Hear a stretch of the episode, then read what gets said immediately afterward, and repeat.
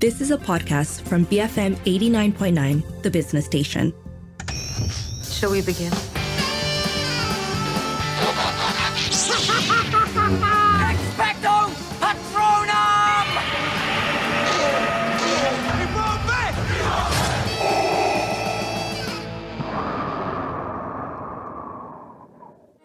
Pooh Bear, there's one thing we didn't do today.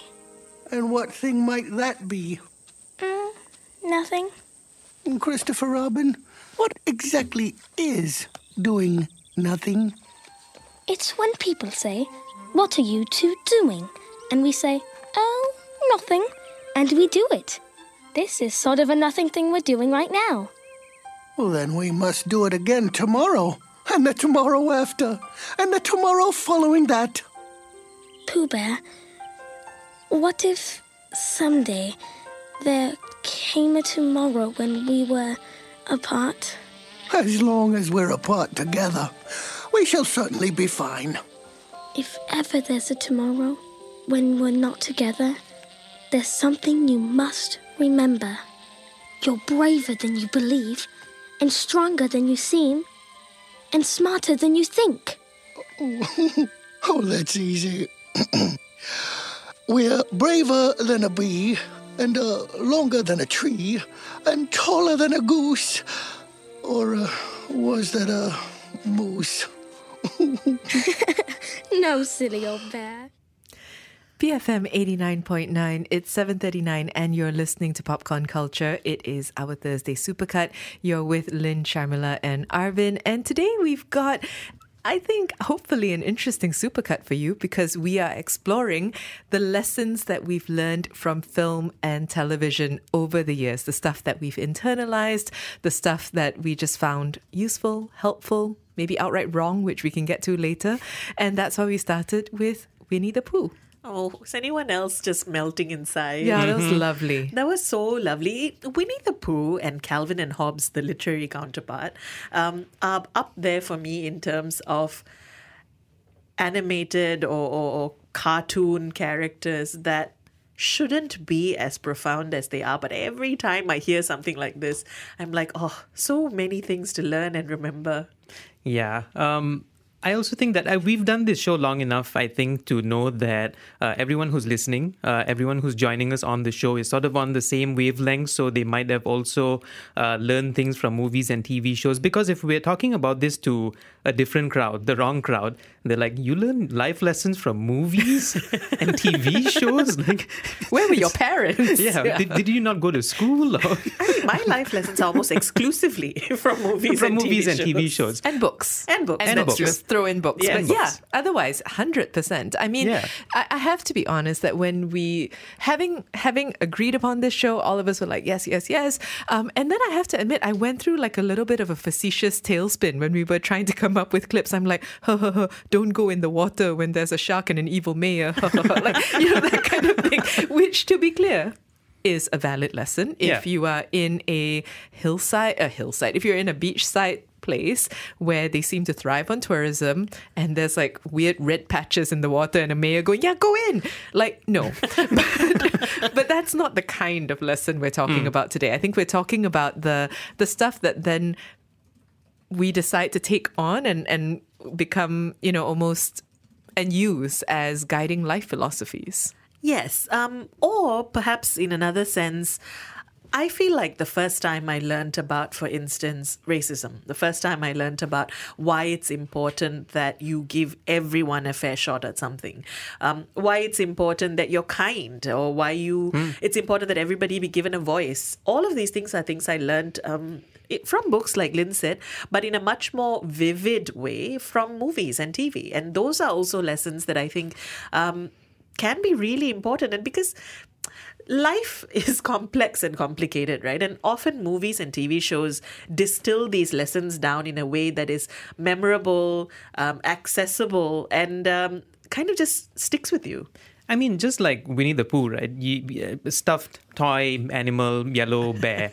um, but his way of life and his Zen approach to everything, it's like the bear figured out adulthood way before it actually began. Um, I can I can safely say that um, I've learned stuff from movies and TV shows more than any kind of self help book or motivational bumper sticker.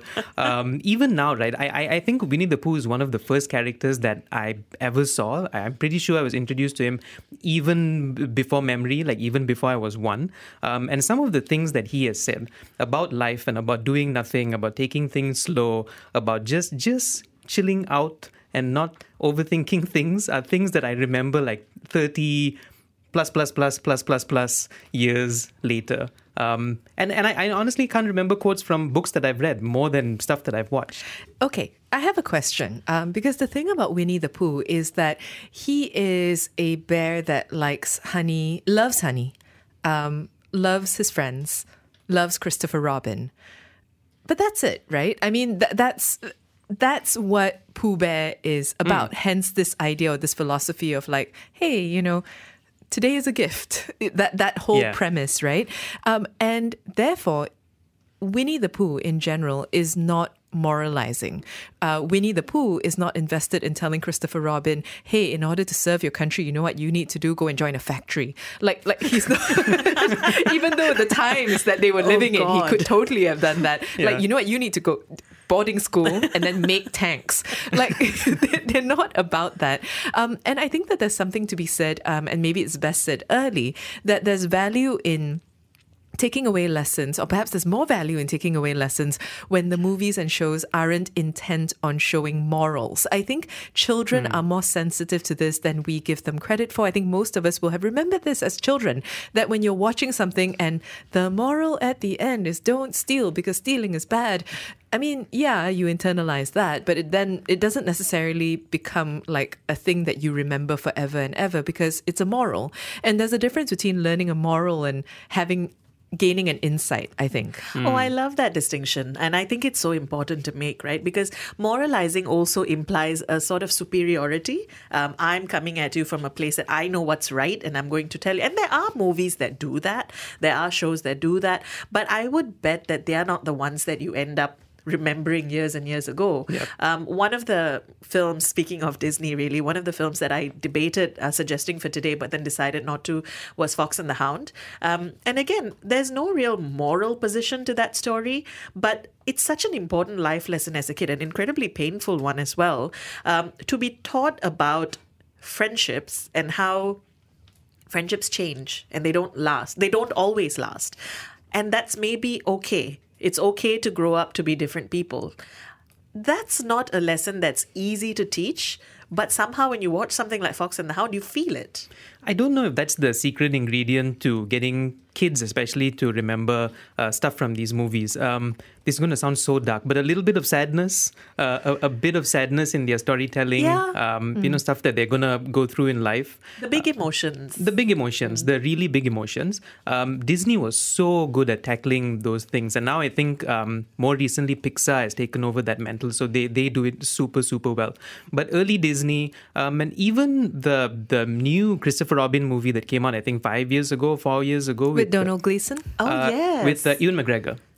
Ah, yes. Yeah, the the more fun one. The oh, more fun that one. too. That's right. Yeah. Yeah. Um, even that with the the CGI Winnie the Pooh was a really really sweet movie that had all the same messages and it dealt with a grown up Christopher Robin, which I which I thought worked. Um, yeah, that's one studio that really knows how to how to get you with their lessons. So, we're talking today about the lessons, the life lessons that we've learned from film and TV, not just when we were kids, but when we were older in general. The things that we watched that made us go, huh. Yeah, gonna take that on.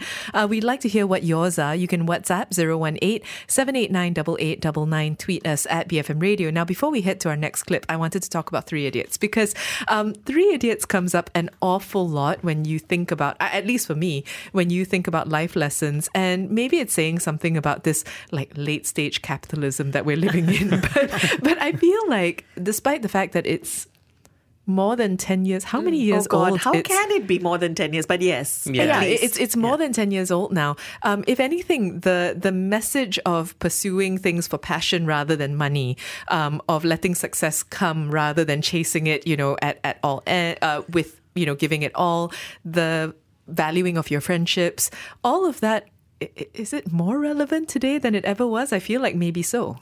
Ayo, I feel like Three Idiots always feels relevant. Each time I watch it, I feel uplifted by it.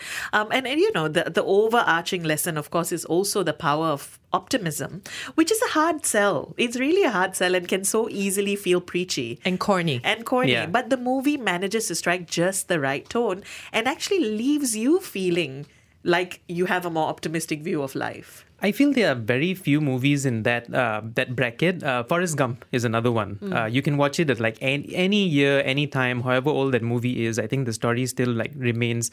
Um, I haven't seen Three Idiots in such a long time that I've forgotten a lot of what that movie was about. But I think like it's time for a revisit. You could learn to deliver a baby with just tools available in your in your room Via webcam. via webcam. Yeah, on a ping pong table. I rewatched it fairly recently, so it's very fresh. Um, okay, we're talking today about life lessons that we've learned from film and TV. We want to know um, what are some lessons you've learned and what have you learned them from? Which shows? Which movies? WhatsApp 018 789 8899. Tweet us at BFM Radio. In the meantime, here's a very recognizable bit of Three Idiots. जब life हो out of control हो को करके गोल। होठों को करके गोल। सीटे बजा के बोल लाइफ हो आउट ऑफ़ कंट्रोल होठों को करके गोल। होठों को करके गोल। सीटे बजा के बोल मुर्गी क्या जाने, अंडे का क्या होगा? अरे लाइफ मिलेगी या तबे पे फ्राई होगा? कोई ना जाने अपना फ्यूचर क्या होगा? होट घुमाओ सीढ़ी बजा सीढ़ी बजा के बोल, भैया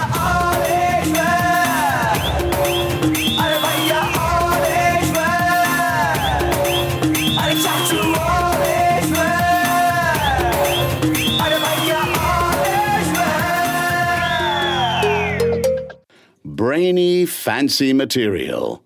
BFM 89.9. What now, Grandpa? You are going to shut your damn yapper and listen for a change because I got you pegged, sweetheart. You want to take the easy way out with this surgery because you're scared. And you're scared because if you try and fail, there's only you to blame. Well, Missy, let me break this down for you, Bobo style. Life is scary. Get used to it. And then it seemed like Dr. Kelso wasn't only talking to her. There are no magical fixes. It's all up to you. So get up off your keister, get out of here, and go start doing the work. What if it's too hard? Yeah, what if it's too hard? Turkleton, I have no idea why you're chiming in, but I'll say this to both of you. Nothing in this world that's worth having comes easy.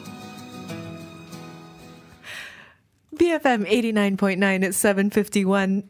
You're listening to Popcorn Culture. Our supercut tonight is all about life lessons from movies and TV. And I can already tell it's going to be kind of a weepy show. I, I never thought mm-hmm. Bob Kelso, Dr. Bobo Kelso uh-huh. from Scrubs, would be, you know, having me all in my feels. Oh, but to be fair, Scrubs can hit you in Oh, the Scrubs feels does it all the time, They yeah. use you like a punching bag sometimes. Some episodes. Um, I'm re- I'm rewatching it because I recently discovered all of the episodes are available on a streaming service. Lynn um, opened my eyes to that fact, and it's still so good. And I started watching Scrubs just when I'd started college, and I felt like maybe that was the perfect time to learn these life lessons because they are also learning what it's like to exist in the adult world, right? And there's something about the balance of actual real life tragedies with the humor. Um, and they always manage to strike the right note. So, again, like you said earlier about Disney, actually, maybe it's exactly that the ability to acknowledge the little bit sad um, while also keeping things light and entertaining. I've learned so much from Scrubs. Also, I think it's one of the few sitcoms that have aged well. Um, I, I caught a few episodes like like I don't normally do the the in sequence thing, like I just jump around episodes. Um, and compared to stuff like How I Met Your Mother um, and a few other sitcoms from from its time, I think Scrubs is one of those things that has aged pretty well, and you can still watch the episodes. The, the jokes still land, the humor still works, um, and the lessons like they they they they still work. They still function the way they are supposed to. I think it doesn't work with shows that sort of you can dissect today, like in today's like 2023 standards. And when that falls apart, then it's hard to pull lessons from those shows because I'm sure there were others uh, during their time, but they don't seem to work anymore. So I, I'm not sure that there were others that were as explicitly about lessons. And I, I think Mm. it's because the Scrubs the Scrubs premise is not just the Sacred Heart Hospital and the rest of it. It's about a doctor, a young doctor entering the space and being determined to learn. Like the central relationship in JD's life for the first chunk of the series is Dr. Cox, and it's based on this idea of a mentorship. So I think the premise of the show is built on the learning and the life lessons. Again, not in a preachy self help kind of way, just in a life is messy, here are some things to help you deal with it. So maybe unlike, say, I mean, its sister show is The Office, both on NBC. The Office doesn't leave you with life lessons. Not Mm. every episode does, anyway, sometimes. But Scrubs always does because it's predicated on JD walking in and going, a hospital can feel like a whatever. and then, you know, leaving with some days. I realize and then that. song. Uh, yeah, it's also the lessons are never just one person, is it? It's never just Perry, you know, yelling at JD. Um, everybody gets to be the one who learns and everybody gets to be the one who teaches uh, Yeah. because there are some episodes where the janitor teaches you a lesson um, and i kind of love that because it also has this v- that thing that you want, right? Where everyone has their flaws. No one's actually perfect, but everyone's just trying to be a better person. Um, there's something about that that's really very sweet. You know what I think is a, a spiritual successor to Scrubs in the best way. Um, also, a show that Lynn introduced uh, to us, uh, Abbott Elementary. Um, I think it. Oh, yes, right? yes, yeah, yeah. It's so exactly. good. It's Yeah. so good. I think it works in the same way. It, it also has like a janitor who's very wise and giving you And like life odd. lessons. Wise and really odd. Really odd. Um, also, their jobs and their occupations. But I think it's it's a good follow up to something like Scrubs. It has the same spirit and that same. Uh, you learn things like you learn things from from you know every episode. So, again, just a quick mention uh, we want to know what are some of the life lessons that you've learned from films and TV, and uh, what films and TV did you learn those lessons from? We want to know both the lesson and the thing, um, the thing that you watched it in. You can WhatsApp 018 789 8899 and tweet us at BFM Radio. Uh, Stargazer on Twitter saying, Love the Scrubs shout out, by the way. I learn something new every time I rewatch it. Um, and they also say, Glass Onion taught me not to be fooled by people who use buzzwords and fancy jargon, and that it's okay to call people out when they're having delusions of grandeur. Did not think Glass Onion was going to come up today, so that's a nice one. But it's, a, good it's a good lesson. It's a true lesson. It It's a very good one. Yeah. Um, okay, ahead of our next clip. So this one is almost a shared clip, partly because it's so influential uh, for all three of us. We've talked extensively about. I'm pausing because what is it? Is it a? It could you call it a hexology? Yes. It's, Yeah. it kind of is, right? In essence, um, because both Lord of the Rings and The Hobbit feature hobbits, and in hobbits are lessons galore. How do I even begin? Like, how many? There's so many from the. Many meals, elevenses. Well, clearly the most important Yeah. one. Uh, the power of friendship. one cannot live on lembas bread. I'm hungry, I think. I know. um, no, I don't know. I I feel like The Lord of the Rings is one of those movies that, because of how defining they are, um, and because actually it's a very pure movie, isn't it? It is. It's it's very earnest and, and so earnest in what it wants to impart. I honestly like yeah you can't start you know talking about like uh, the lessons that Lord of the Rings or The Hobbit have taught but I think essentially for me personally those movies changed the way that I viewed uh, protagonists in film. Like everything is benchmarked after those movies everything is benchmarked against the hobbits uh, simple acts of kindness and love.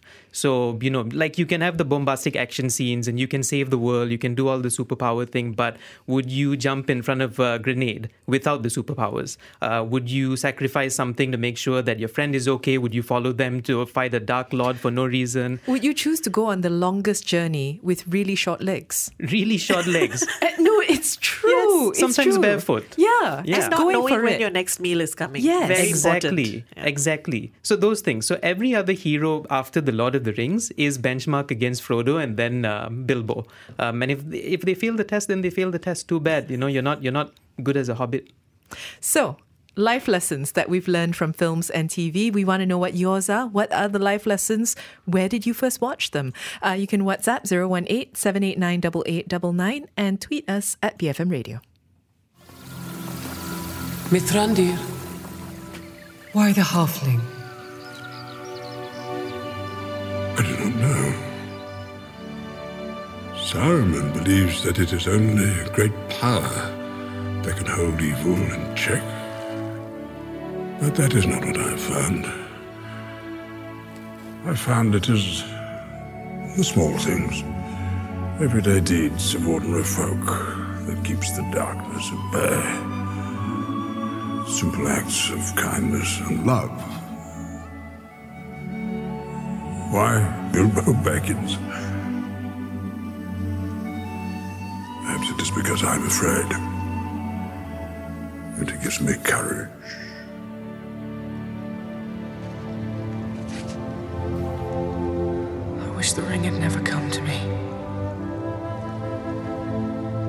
Wish none of this had happened. So do all who live to see such times, but that is not for them to decide. All we have to decide is what to do with the time that is given to us. There are other forces at work in this world, Frodo, besides the will of evil. Bilbo was meant to find the ring, in which case you also were meant to have it. And that is an encouraging thought. Bruce Freddie Morrissey, BFM 89.9. They'll be so pleased by our success that he'll reward us too, I'll bet. Perhaps he'll make a special brew. Or saving spiders food. We're his henchmen and we take our job with pride. We do our best to please him and stay on his good side. I wish my cohorts weren't so dumb. I'm not the dumb one. You're no fun. Shut up! Make me. I've got something. Listen now. This one is real good. You'll see. We'll send a present to his door. Upon there'll be a note to read. Now in the box we'll wait and hide until his curiosity entices him to look inside, and then we'll have him one, two, three. Kidnap the Sandy Claws, beat him with a stick. Lock him up for 90 years, see what makes him tick.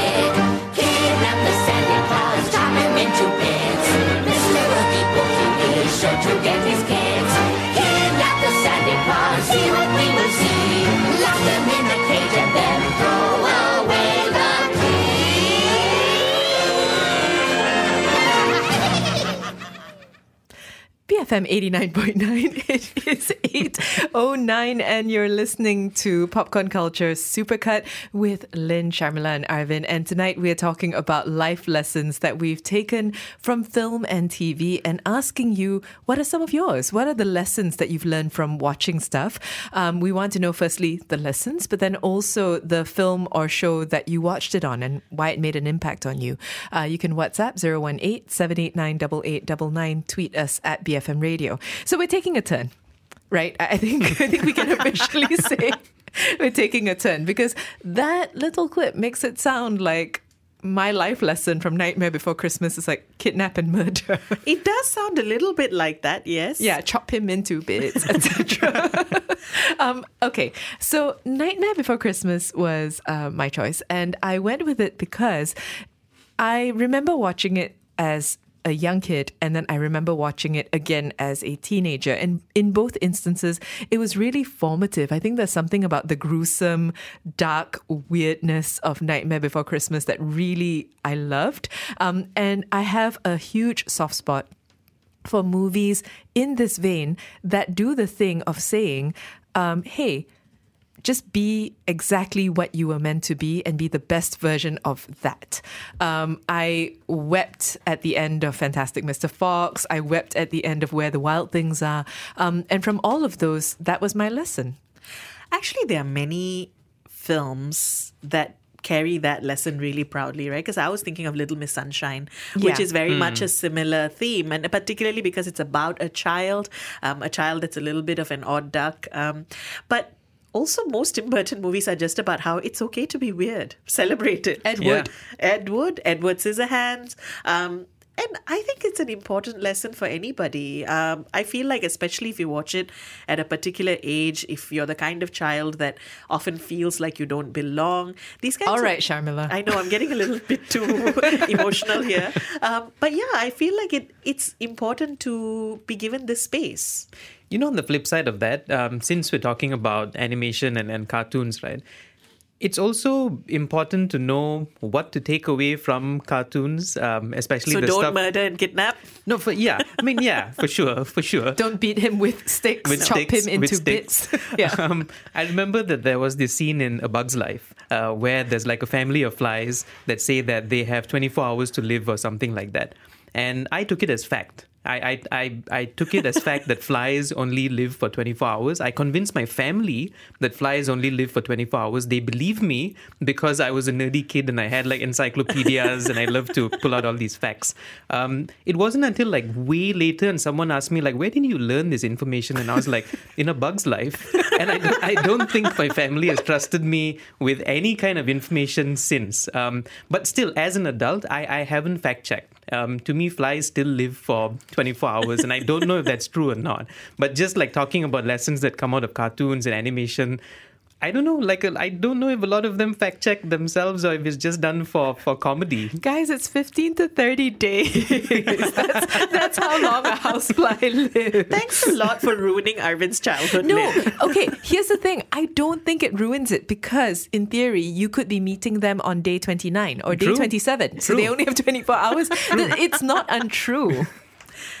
Right. Okay. It's just the wrong lesson. So It's the wrong lesson. So the lesson here is use movies for your emotional lessons and not your factual ones. Not factual lessons. Right. Don't learn about nature from A Bug's Life or anything from Pixar for that matter. Uh, can I just say though, um, while we're talking about animation, that the other thing that I loved about uh, Nightmare Before Christmas and its ilk um, was the unbridled creativity. I think that that was the other thing that it's not so much a lesson in the in the movie itself, but in the fact that it was made and in the way that it was made because I remember watching it and just being so blown away and, and yet simultaneously feeling like it was um, accessible. Just like I think for most of us, we think we can animate when we like do the stick man on the, the flip book. The, the flippy papers. Yeah, and you're like, look at that. I'm Walt Disney. Um, and I think similarly, when it comes to stop motion, it just feels like, well, I have a camera, I have some tissue. Like I can make it roll across the table, and and there's something to be said about taking a lesson of creativity away as well. I think. Oh, that makes me think of how I used to feel about Alice in Wonderland as a kid. Because honestly, that's not a movie that has much of a lesson. Neither the Disney version nor Nothing we the can book. say on air. That's true. Um, but there is something to be said for just taking your brain into a space that makes it feel excited and stimulated and just like exploring weird new ideas. I think that's a kind of lesson as well. What about the big lessons? Like th- these are like okay, you can you can uh, filter them down to like very specific things about it's okay to be your yourself or you know in certain kind of context, right? What about stuff like The Lion King, where it's just about it's a lion talking about life. And there are kids who are like five or six or eight watching this, and there's literally a lion talking to you about how animals decompose and become the, the ground and the earth and other animals would eat that grass. It's a lot. It's it's a it's a lot to sort of di- I don't say digest. It's, it's a lot to it's a lot to deliver to a bunch of kids. Um, but they didn't care. They didn't they didn't care at all. But so many children's shows are about exactly that, right? Yeah. Like so many animals die in the name of children learning about death on screen. Bambi. Well, I mean, Rice and Fishball on Twitter, among other things, is bringing up both Lion King and Bambi. Good for teaching kids about death and the circle of life. Land Yes. before time, same thing. Oh my gosh! Oh, yeah, All yeah. dogs Yeah. go to heaven. Oh, Oh, that destroyed ouch. me. Mm, I was not ready for that. So I I mean actually I I feel increasingly like movies and TV shows are the perfect place to learn about these big lessons because sometimes you just need to be on your own, take the time, maybe weep a little bit and then emerge elevated somewhat. And the smartest things about the, the thing about those movies is that they always have a sense of balance. So, like Lion King has Hakuna Matata at the the second half of that movie to balance out all the tragedy that happens in the first. Hakuna first. Matata is also a great life lesson. It's an Yeah. amazing Yeah. life lesson. It's such an amazing life lesson. It Yeah. means no worries. It means no worries. like, can you believe? Um, yeah, and and uh, even Land Before Time, even Bambi have a way of doing like, okay, so a sad thing happens, and then you keep going on, and then good thing happens, and maybe sad thing happens again, but good thing happens after that. Um, just the way it's told, and they're told in like short spans, like barely an hour and a half, which Yeah. is amazing. Um, not just good things, but good people or, or good meerkats can occur. You know, like, Yeah, like you. good but meerkats. In all seriousness, I, I think that that's the lesson, right? In part that you go on, um, and that you lose people, but you also gain people. And I Mm. think that when you're talking to children or for that matter adults or anybody about death that's probably the best lesson that, that one can hope to take away from it um, ooh we got real dark. Um, let, let's keep going with rice and fishball then who brought up both lion king and bambi and go on to say all the palace dramas from hong kong taiwan and china are corporate survival tips especially those that center around the empress and the concubines. Uh, turning red embrace the beast within you and learn to control it and turn it to your advantage. Shawshank redemption get busy living or get busy dying if you try to ignore the part on how to break out of prison. Um, that you know, Shawshank Redemption is on the top of almost every list on movies that you learn life Mm, lessons. Yeah. from.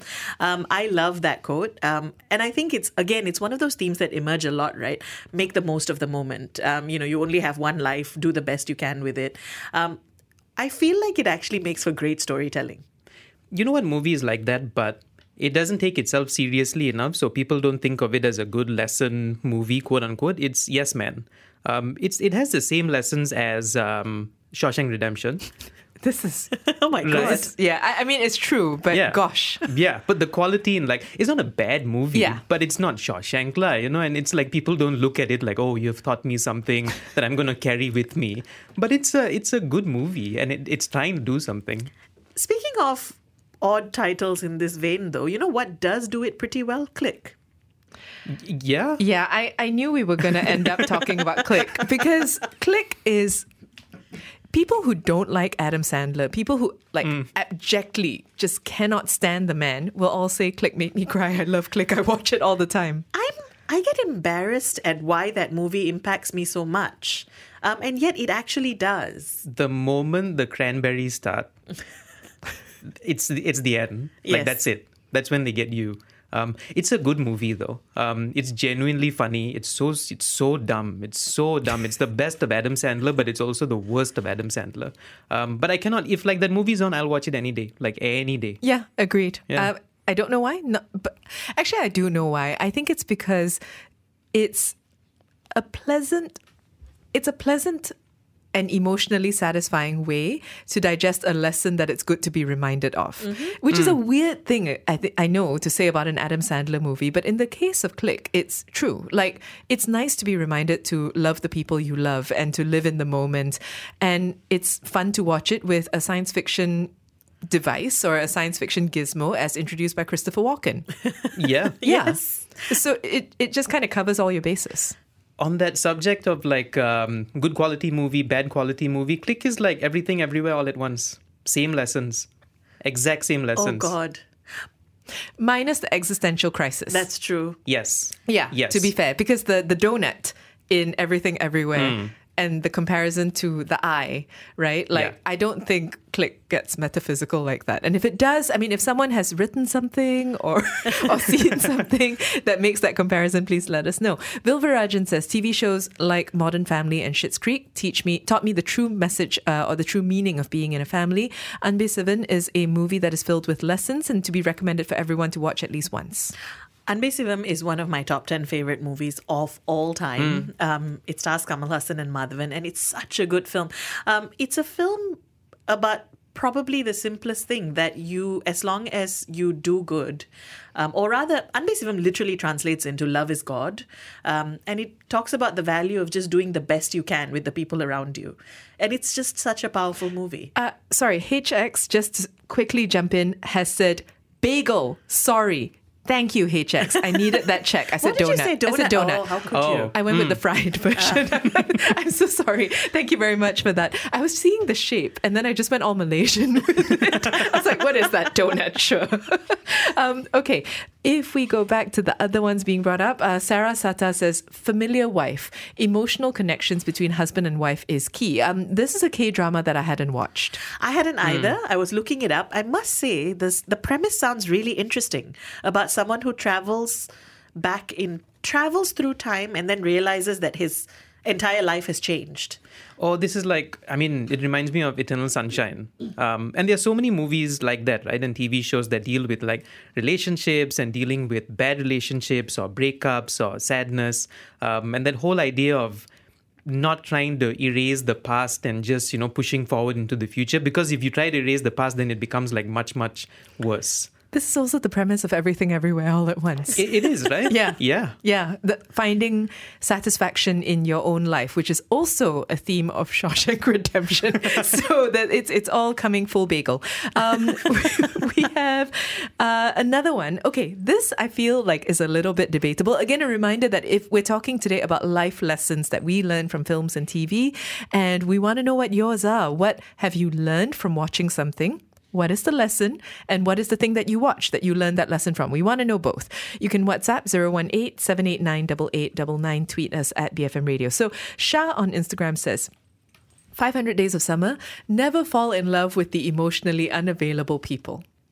Ooh, hmm. that's an interesting one.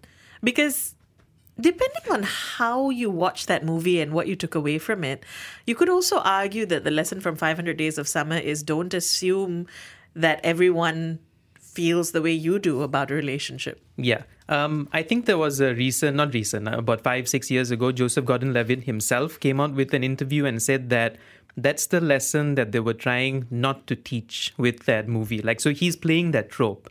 Um, and he's playing that trope very specifically to go like this. These are the things that you shouldn't pick up from the Joseph Gordon-Levitt character. I forgot his name, um, but yeah. So I, I, think it's I think it's the opposite.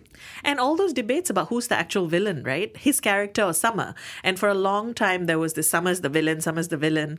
Um, How can Summer be the villain when you don't know anything about her? Yeah. Exactly. Yeah. Is the thing right? Like you don't know one. I, I think. By the way, none of this is to invalidate your lesson that you've taken away from the movie. Mm. I think if that's the lesson you've taken away, it's a good one. That's actually a fair one. And it's a good lesson. Correct, yeah. correct, to apply to your life. Um, but I think that that's the interesting thing about taking lessons from pieces of story and art that yeah. you can always kind of reverse it or, or, talk about it and that's part of the fun because the other thing about 500 days is it super depends on when you watch it um, I, I, think that uh, to put it very brutally did you just get dumped or did you just dump somebody? who yes. were you in mm. that equation? And I think depending on who you are, when you watch it, um, all of that will determine what you take away from that movie. Also, at what age, right? So yeah, hundred percent. You, you watch it as like a fifteen-year-old, like a teenager. You have completely different perception, and and you know you take different things from the movie. As a more matured person, I think the movie works in a very very different way. Well, that leads me, uh, by the way, before we go on to more recommendations and some of our picks as well, that leads me to ask um, how do we make rom coms answer? For the lessons that they've imparted so wrongly and badly to everyone? Because there are very few and, and, I am I've said this before I'm a fan of the rom-com. I enjoy it. I enjoy good ones. I even I enjoy bad ones. But there are some where you look at it and you think oh, this is such a good story, but why is this the lesson? This is awful. Actually, I've had to contend a lot with how much things like rom coms shaped my view of relationships and gender relations and all of that. And then as an adult, I look back and go, my God, those were bad lessons to grow up with. Yeah. Um, things like you have to change yourself before someone will fall in love with you. That in fact, falling in love with someone is the thing to aspire to. There's so many poor lessons from these movies. And you're right. Like I, we see it changing a little bit now, and I think there's a lot of rom coms themselves are answering for some of those problems, but it's a tough one. Is the cop out answer to say that they were not trying to intellectualize anything? Like they had no lessons. They were not even thinking about teaching anyone anything and it was just like in that genre. See, I, I feel like they can't say that because part of the genre is punishing people, uh, punishing characters that the movie felt was immoral. So, for mm. example, the career woman, um, the cheating husband, like like they have moral. It's like watching. Wow, we're really going in strange directions tonight because I was going to say it's like watching a horror movie Watching a rom com is like watching a horror in that you know who's going to have a happy ending and you know who isn't. When you start off watching a horror movie, you know early on who's going to die and why. Um, you know that, I mean, that kind of horror movie, right? Slashes or things where people get picked off one by one. And similarly with rom coms, they have this sort of moralizing built into them. They want you to do all the quote unquote correct things to get the happy ending. That's part of their function. Katherine Heigl cannot be the same Katherine Heigl at the beginning of the movie that she is at the end No. of the movie. She has Something to, has to change. something she has Yeah, to change. she has to change. She's not good enough. She has to to change if she wants to achieve the thing you're supposed to achieve, which is to find a man and be happy. The quirky yet stable man. Yes, The fun that's guy. right. Yeah. Yeah. Or the guy that was always there, but you never realized was the one you needed to be with all along. Mm-hmm. Mm-hmm. Yeah. So yeah, I, I don't know what the answer is. Um, I think that they're trying, but there's also something about the fundamental structure of a rom com that means it is what it is. I, I think it's difficult for it to change, and maybe the only thing to say is don't take lessons from rom coms. That said, right, and I know 10 Things I Hate About You is not a rom com, but having rewatched it recently, I suppose it's like a teenage comedy more than a rom com. Yeah. Um, I did feel that that handled all of these issues a lot better than I thought it would. Um, I've always been a little afraid to rewatch because I love that movie as a teenager, uh, but surprisingly ahead of its time. Since we're talking about this, now I'm wondering is that why the rom com died out? Like, because people were just watching it and going, yeah, this doesn't make any sense, like in, in real life? I suspect maybe a little bit. It was starting to feel a bit stale. Mm, I think so.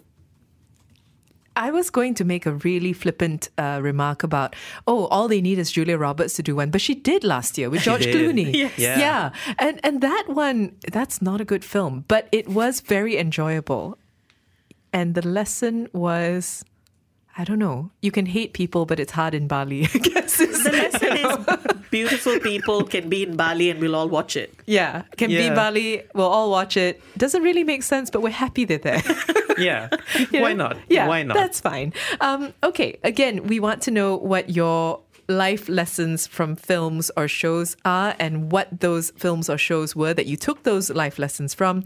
Uh, you can WhatsApp 018 789 8899. Tweet us at BFM Radio. We'll be back for more of your recommendations. But before that, uh, our next clip, Sharmila, you want to introduce it?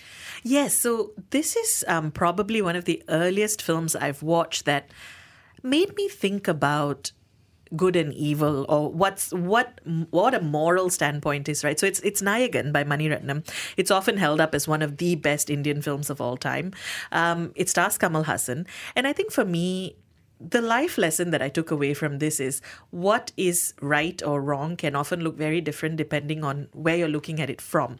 Um, and even today, because the movie was out in the 80s, even today, I feel like that's a really revolutionary point of view to bring to a movie that's essentially about gangsters and um, and and how often the choices one makes are very much dictated by the circumstances that they grew up in and, and that they exist within.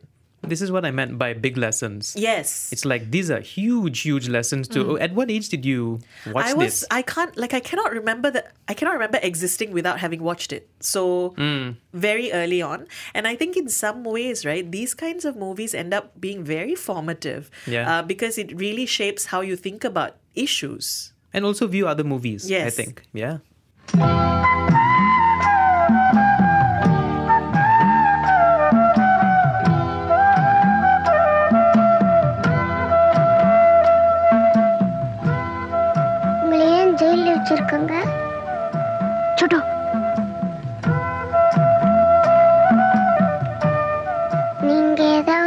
தப்பு பண்ணீங்களா நீங்க நல்லவரா கெட்டவரா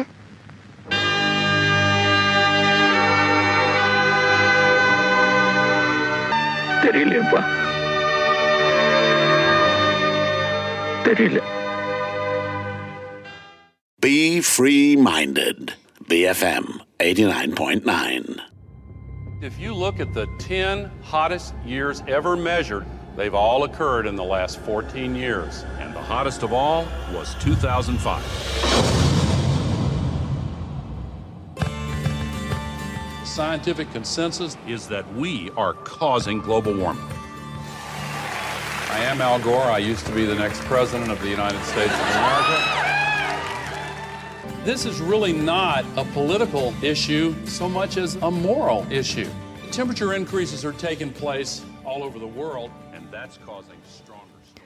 BFM 89.9, it's 8.31 and you're listening to Popcorn Culture. It is our supercut tonight. You are with Lynn, Sharmila and Arvin. And together we're talking about life lessons that we learned from film and television and asking you what are some of yours. If you want to share, you can WhatsApp 018-789-8899. Tweet us at BFM Radio. So we wanted to give a brief shout out to documentaries, even though we had the Bugs Life example the true documentary of, yeah, maybe not taking not taking facts um, about bugs from a Bug's Life, but the I think documentaries, for better or for worse, do a lot in shaping worldviews.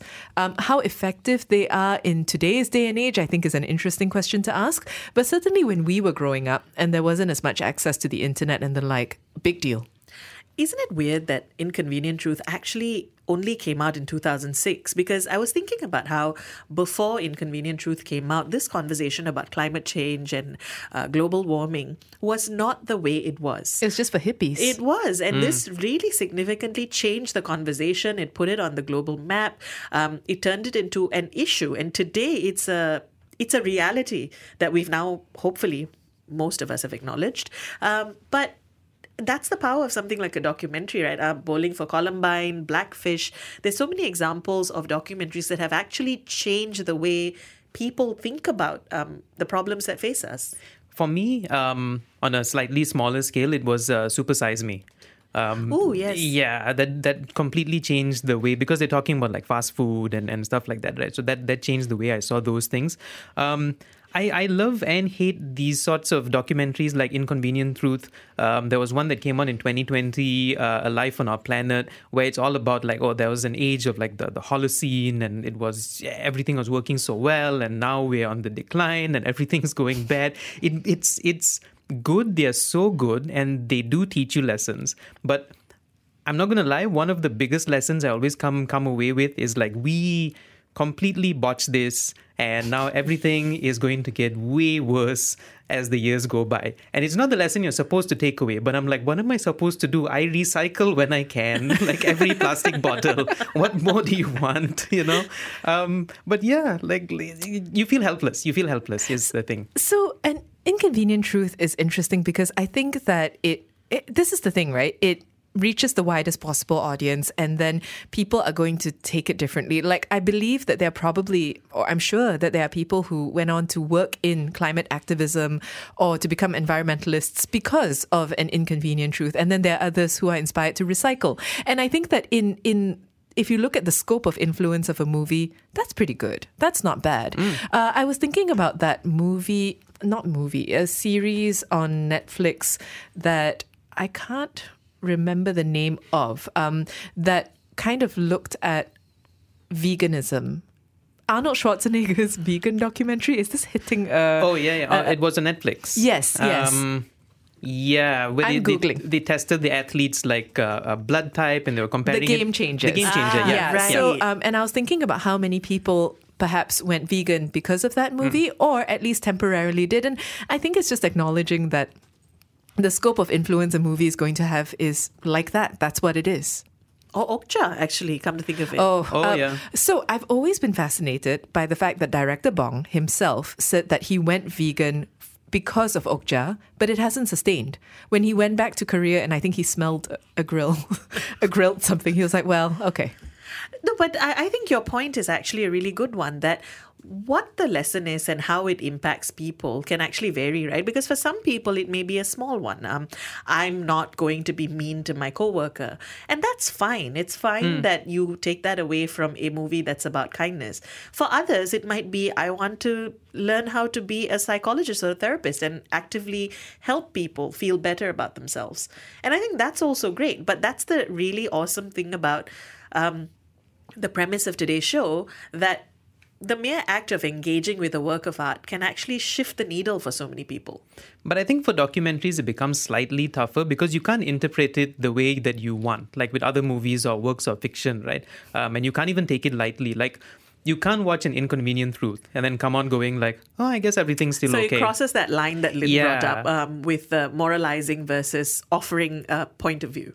Exactly. So um, neither of you have watched Blackfish. We were talking about this no, because, I've because watched clips, but not the whole thing. Yeah, because I was thinking about that um, when we were discussing documentary, because it's one of the most impactful documentaries that I've seen, and and the reason for it is not necessarily because I was going to um, under like sea parks all the time, like all the time, every weekend. So it's not that kind of change. But I think what it did for me was a I I don't go to them now, um, but also it kind of shaped the way I think about loving animals. And I think that for animal lovers, especially younger animal lovers, that might be a good thing to have because you see people bringing their children to, to zoos um, or to aquariums and the like because you want them to love animals. You want them to have that kind of interaction. And the argument that Blackfish makes is that that's not the way to enjoy interacting or, or seeing something from the wild. And that was very powerful. I still think about that all the time. So, on that related note, actually, I think of all the National Geographic documentaries that I used to watch as a kid or the Discovery Channel ones. And similarly, I think what's really lovely about those shows is that they show you an animal in its natural environment. Uh, because as a kid as well, there was always this sense of awe and, and amazement at allowing animals to be. And Yeah. there's a big difference between that and seeing them in a cage. Isn't it the first time you think to yourself, I don't understand why you let the lion kill the thing? Yes. You know, it's, it's when the, they're shooting the documentary. Yeah. Yes, it's the sudden realization of, well, if the polar bear is starving, feed it. Um, you know, and recognizing, no, that's not how it works. And, and that's not what you're watching this for. That's a lesson in itself. that's the difference between i mean in a, in a in a weird way that's the divide between watching something like a jurassic park where you interfere a lot versus like watching a documentary where you have no choice like you just have to let nature be nature and do its thing Jurassic Park is a bit of a 500 Days of Summer. You know, I think it depends who who watch who watches it. Um, it's going to determine what kind of lesson they take away because you might want to be Dr. Henry Wu. You might. You might be like, you know what? This this is cool. Science can change things. isn't that what we thought when we were kids That Like- science was cool. like we were no i mean like we were not listening to like the uh, to to uh, ian malcolm Ramble on. ramble on. We were like, what, what are they talking about? Like, this is so cool. Like, there's a T Rex and there's a Triceratops. Like, there's no comprehension of, of why this is wrong. I think a is lot wrong. of kids took away the lesson that it would be really cool to live in a world with dinosaurs. That was my lesson that I My took away. dudes, I am an adult and I still think that if the park existed and I could pay for it, I don't know. I don't know that I'd be able to The resist. Same breath. After talking about blackfish. zoos and blackfish. Yeah, but these are like engineered. Um, okay, anyway, anyway, let's not talk about my hypocrisy, you guys. Um, if we go back to the messages, uh, Hello Ristina says people are built differently, so celebrate differences. Forrest Gump. Oh, Forrest Hmm. Gump. I mean, like you said, Arvin, Forrest Gump is just chock full of lessons. Movies with lessons like that should not have a sequel. When they're thinking of coming out with a sequel, I don't think you can you can follow up a lesson with more lessons. You can't keep watching Forrest like not learn but learn, not learn but learn. Yes. You know, it, it doesn't really make sense. No. Yeah. Also, Forrest Gump, I think, is a one-off. Like this, this whole wise fool thing is very hard to replicate. No, and, and I also think it's very much of its time. I feel like that trope wouldn't work today anymore. With today's Tom Hanks, no. With today's environment, I think. Yeah, yeah. And the way we might perceive a character like that. No, not at all. Um, Ukal says, watched Pearl and the monologue hits home. I hate that I felt the same way, but glad to see I'm not the only one. Minus the murder. In this house, we only butcher feelings. I haven't watched Pearl, but now you make me want to. Uh, yeah, Pearl actually sounds very interesting. I, I haven't seen it either. Uh, no says, life is truly precious uh, from Awakenings.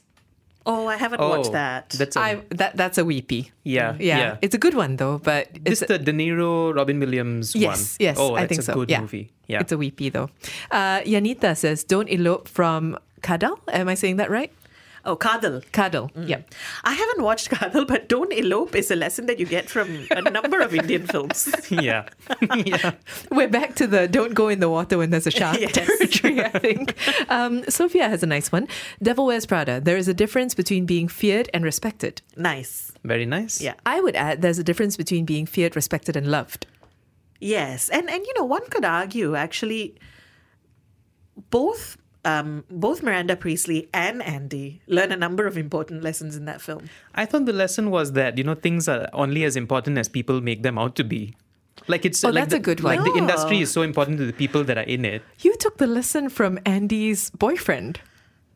Yeah. Yeah. Yeah. Oh, that's, An- that's the Yeah. Andy boyfriend lesson. And Andy to a certain extent in Yes, the yes, beginning. Like yeah. first half Andy. Yeah. Yeah. I don't know why that felt like insight. Um, Anil says, I got into life hacks watching MacGyver growing up. I used to sit in front of the TV just before the news finished, waiting for the next episode. So today, I'm great with I'm good with life hacks. I love that shout.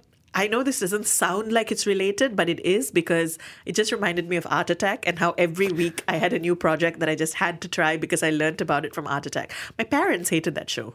Neil Buchanan, right? Yeah. Yeah. Yeah. Neil- The best. Him and Bill Nye, defining Ooh, characters top in my childhood. Yes, yes. Learned so much from Bill Nye. Um, by the way, beautiful day in the neighborhood. Uh, we didn't get Mr. Rogers here, but. Did you guys watch A Beautiful Day in the Neighborhood? yes, yeah. yeah. We, we reviewed it, We did we reviewed not? it. Yeah, that's a nice one for lessons as well. It's lovely. Yeah, about So kindness Yeah. and neighborliness. Yeah. Um, we also, by the way, Anil loved MacGyver. Sorry, just just wanted to say that before we moved on. Love it. I'm not great with life hacks, but I respect. I respect the hustle. Um, Farhad says, You forgot about the Iron Giant. This came in very early in our show. No, we did not. I just uh, my heart breaks with Iron Giant, Mm. so I can't always watch it. I love that movie. I think I think that lesson about um, you do you can choose who you want to be despite the circumstances that you might be born in Yeah. is so profound. It's also probably one of the two reasons that I don't completely hate Vin Diesel as a, as an actor. Groot is the other Is the one. other Groot- one? Yeah. The other one. So it's all Yeah. voice. It's all voice. Right, It's fair enough. Uh, Nasir says The Fox and the Hound. Forever is a long time, and time has a way of changing things. And then Mama Owl. Oh, Oh. Mm. Okay, Hmm. we started the show, Nasir, by talking about uh, Fox and the Hound. If you missed it, we were all. This, uh, Yeah, it's, it's, this- it's yeah, this, this- mood this now. was- yeah. yeah, it's that kind of thing. Um, Faisal says, My life lesson on crisis management Winston Wolfe in Pulp Fiction. Look how calm he was in assessing the whole situation, instructing two blood soaked gangsters to clean up a car, getting the problem solved in time, while asking for a cup of coffee in between. I don't know what to make of this. Crisis management, yeah, sure. We're back. We're back to kidnap the Sandy Claws territory. Yeah, like, yeah. like, like it's a slightly violent lesson, but it's a good one nonetheless. Actually, all most of Quentin Tarantino's movies are lessons in crisis management. True. Crisis happens and you don't stop. Oh my god. Yeah. Quentin Tarantino's a self-help guru. Yeah. For crisis management. For crisis management. specifically. management. So Like, he's a I- corporate management guru. Yes, All I, I wouldn't then. take advice on like everything, but, Yeah. but crisis management is fine.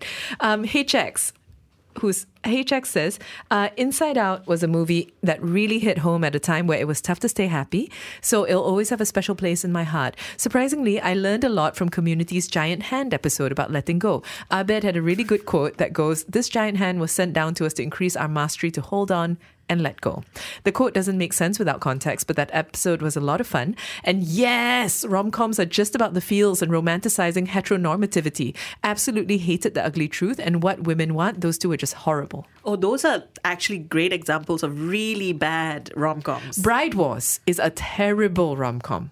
Is that the one with Kate Hudson And, um, and Anne Hathaway? Yes. Ah, yes. What's the good one where there's like um now I'm forgetting like all their names. Melissa McCarthy's in it. Bridesmaids. That's Bridesmaids. Yes, yes. That's a good one. Uh, but that one isn't a rom com. It's not a rom-com. Yeah, because that's just a comedy about women. Mm. Yes. Yeah. Yes. Whereas if that had been a rom com, oh, if that had been a rom com, it would have been gross. Yeah. I think I'm not. I'm Yeah. not sure they could have found a way to make it good. Uh, we do have a message talking about Bridget Jones, which I think is an example. Bridget's a rom com, right? Bridget's a rom-com. Yeah. It's also a chick flick, isn't it? Yes, it is. They're almost one in the same. think it's There's a lot Yeah. of crossover, Yeah. but I think that one has nice lessons in it. It has nice lessons. Um, it it also has some of the problems that we've been talking about. Yeah, but you can be loved just as you are. That's true. Um, I feel like it does so well with the lessons that you don't mind the sort of slightly antiquated approach. Oh, see, I saw those as they were very surface level movies for me. Um, yeah, I, I- didn't think that they were they had anything in the best way. I didn't think they had anything to say. It's not a they. So I would say the first movie. I was just going to say only Right. at first. Yes. The second and third are Ah, just these. like Just we, we, these. we don't need to talk about them. Uh, Wan Xiang says Naruto. Naruto's never give up because it's not my ninja way value impacted me so much. As a child, I always told myself not to give up because good things would eventually come if I persisted. It's such a simple value, but with it being instilled when you were a child, it's very powerful. I think I grew up becoming a more resilient person, and I always thank Naruto for that. Even superhero cartoons and characters also help shape my personal values, um, such as Superman, Batman, Spider Man. I really encourage parents to let their children watch cartoons and anime if you know they have great lessons to learn from. I know Naruto's like a gold standard title. Um, I'm not comparing, but Captain Planet was that for me as a kid. Yeah, yeah. Yeah. Mhm. I learned about like what toxic spill Oil meant. spills, yeah. I learned about that. I learned that despite heart always getting injured, still very important. Without It heart, is important, yeah. you can't Yeah. make the guy. like you can't come together. So you know that there was that. Um, I I've spoken about this before, but as I'm thinking, like thankfully. My brain's caught up. I didn't get a lesson from Doraemon. I just loved it. Similar to MacGyver, maybe. That you can problem solve with like cool stuff. No, but Doraemon does the the finger wavy thing, like you know, here's something that you have to learn That's from this true. episode. But then everyone just pushes past Doraemon anyway. Yeah, like that's true. Doraemon ends half the episodes or books like on his back, Yeah. like like flailing and asking for dorayaki. Actually, isn't the lesson to just never wish for things that you cannot handle or comprehend from this cosmic cat or whatever, whatever he is, the, the intergalactic cat? Yeah, I think Right? so. Yeah, I think that might be the Doraemon lesson. Yeah, and they, and they keep doing it every episode. Yeah, have Again, as again. much fun as you can Yeah. with the intergalactic cat. Yes. Yeah. Um, okay, this one from Eric. Eric, I'm sorry, I have to censor a little bit. Eric says Vince Vaughn's character in Wedding Crashers is the absolute reality of love. You get frisky, then you're afraid, and finally you come to a realization. sorry. Depends what the realization is, maybe. I can't believe Wedding Crashers came up in an episode about life, Life lessons. lessons. I can't believe Vince Vaughn is teaching us life lessons. Guys, can I just say though, Wedding Crashers is a good rom com. It's a fun Yeah, film. It's very funny. Yeah. Yeah. It's what rom coms were supposed to be, I think. Like the benchmark for good rom coms. Uh, good raunchy rom coms because Yes. they're not all raunchy, but this one has a little bit of that. Uh, Rish has a very sweet message. Growing up, I've always been afraid of the dark. It wasn't until I watched Angel and Supernatural that I kind of got over that fear. To quote Dean Winchester, if it bleeds, you can kill it. Oh, I love Wow. that. Hmm. It's kind of Oh. like Batman also. Oh, in yeah? a way. Yeah. Go. Yeah, I mean, it's it's the it's the the guy, the human being who has no superpowers, who dresses up like a bat and lives and lives in the shadows and the darkness, where kids normally think all the bad guys live, or ghosts, ghouls, you know, things that you, you don't want to bump into. But the Batman is there, and that's kind of it's kind of it's kind of cool to think about that this guy lives in that space, and the bad guys can't live there if he's out there protecting you. Oh, You know? I never, I never thought I'd get schmaltzy about Batman. Oh, very C about Batman. He's Yeah. got, you know, life lessons. I mean, I mean, Um, Husni says, talking about documentaries, the recent, okay, can we just agree? Is it the Alpinist or the Alpinist? The Alpinist? Alpinist? I don't know. Okay. Uh, the recent The Alpinist is one of the most fascinating documentaries I've ever watched. It was the only documentary that put me on the edge of my seat because of its suspense. Um, it's an inspirational movie about an unknown person who was so great at what he could do because of his passion and determination. Oh, this is the one about the climber, I think, right? Yes, yes. Um, I've not watched it, but I've heard so many people who say that it it just completely blew their minds. I've not heard of this actually, um, but I will check it out. Oh, uh, I, I heard of it because I think it was, yeah, getting extremely, extremely good reviews. Um, And I think that uh, I, I, the com- the comparison would probably be, if I had to guess, to something like Free Solo, Yes. um, as Yeah, yeah, well yeah. as thirteen. Is it Thirteen Peaks that I'm thinking of? Um, the documentary that was on Netflix. So I think it's about this idea of people and perseverance and the like, which. If we're talking about doing wild adventures, it's also 127 hours, depending. Yeah. Um, Gan says Scott Pilgrim versus the world, self respect greater than love. That's a good lesson. Although I Yeah. think when we watched Scott, rewatched Scott Pilgrim, we kind of felt like it hadn't aged so well. So I, I think this is a little bit um, like 500 days. And again, um, to state very clearly, your lesson is your lesson, and uh, we're not invalidating it because everybody watches films and takes things away differently. But I think it depends on who you relate to. Yes. Yeah. So and how much you feel you can relate to Scott? Because if you if you relate lots to Scott, then yeah, this is hundred percent the lesson. And like Arvind said, when you watch the film, When you watch it, yeah, that's super, super important.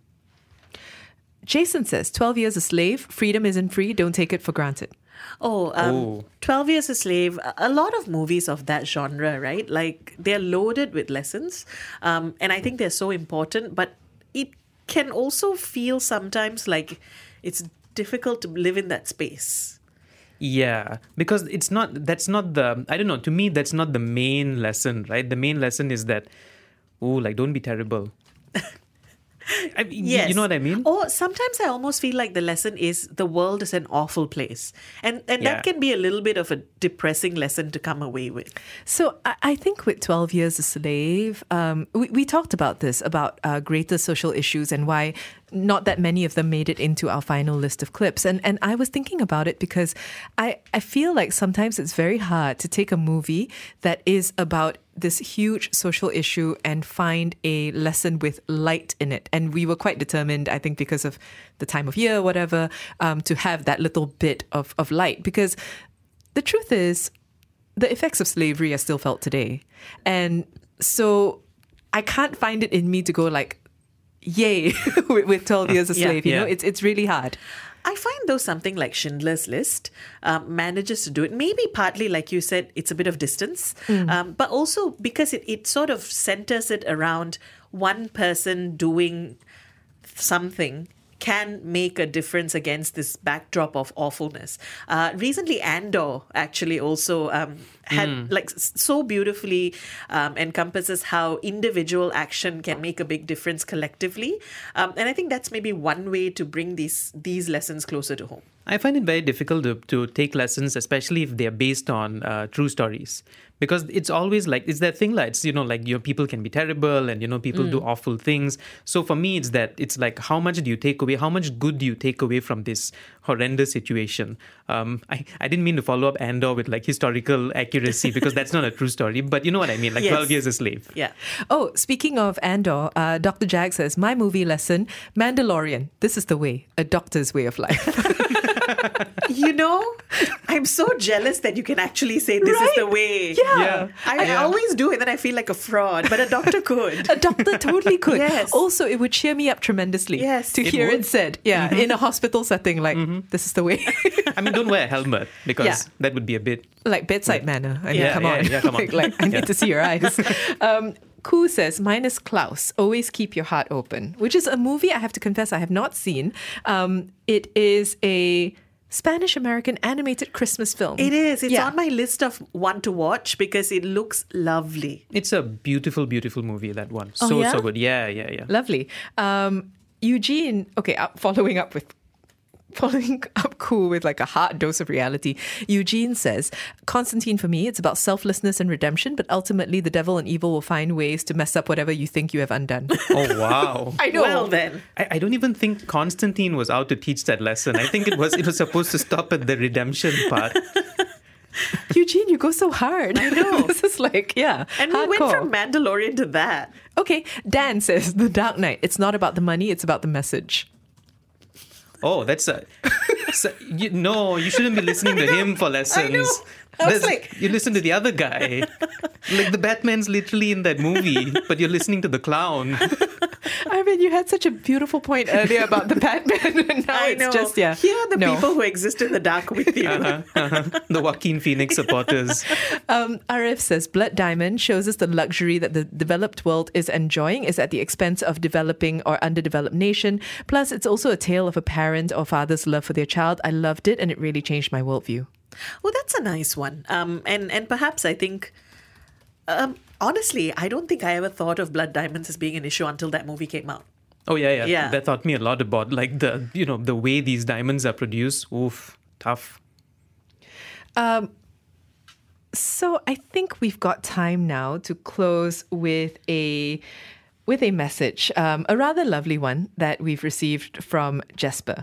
Um, so Jesper says, some of my favorite movies and TV series where lessons are learned, where lessons were learned are, and it's a substantive list. The Sound of Music, to love your children as they are, have confidence. Uh, Mary Poppins, to make time for your children, do not overwork until you forget how to enjoy life, and a spoonful of sugar helps the medicine go down.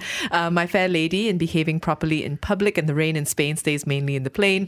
Uh, Snow White and the Seven Dwarfs, to whistle while you work, Cinderella to be kind, Sleeping Beauty to not touch the spindle of a spinning wheel, um, Robin Hood to give to the poor, Pinocchio to not lie, if not, your nose will grow long, The Ugly Duckling and the Swan Princess that there is always beauty in the odd one out, Dumbo to have courage, Peter Pan to think of wonderful thoughts in order to fly.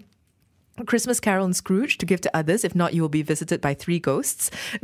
beauty and the Beast, that you need to be a bookworm. Then you can find the beauty in something hideous.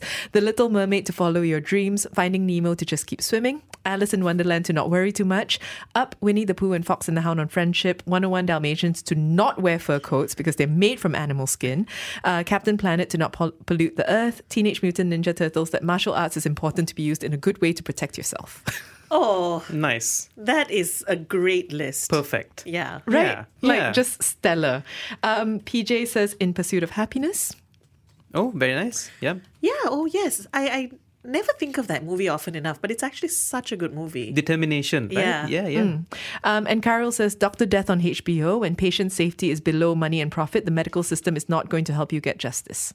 Oh. Uh, I've not watched Doctor Death, but yeah. We're in blackfish territory, Yeah, I yeah, think. yeah, Yeah. yeah, Um, but, oh, guys, thank you everybody for sharing your life lessons. I feel warmed and slightly frightened by some of the darker ones. But uh, thank you everybody for getting in touch and for sharing your recommendations and your movie and show based life lessons. If you want to keep them coming, we love hearing from you well after the show is over.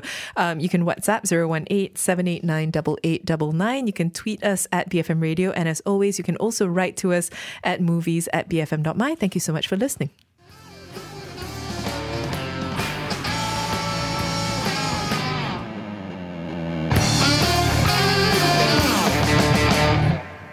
You have been listening to a podcast from BFM 89.9, the business station. For more stories of the same kind, download the BFM app.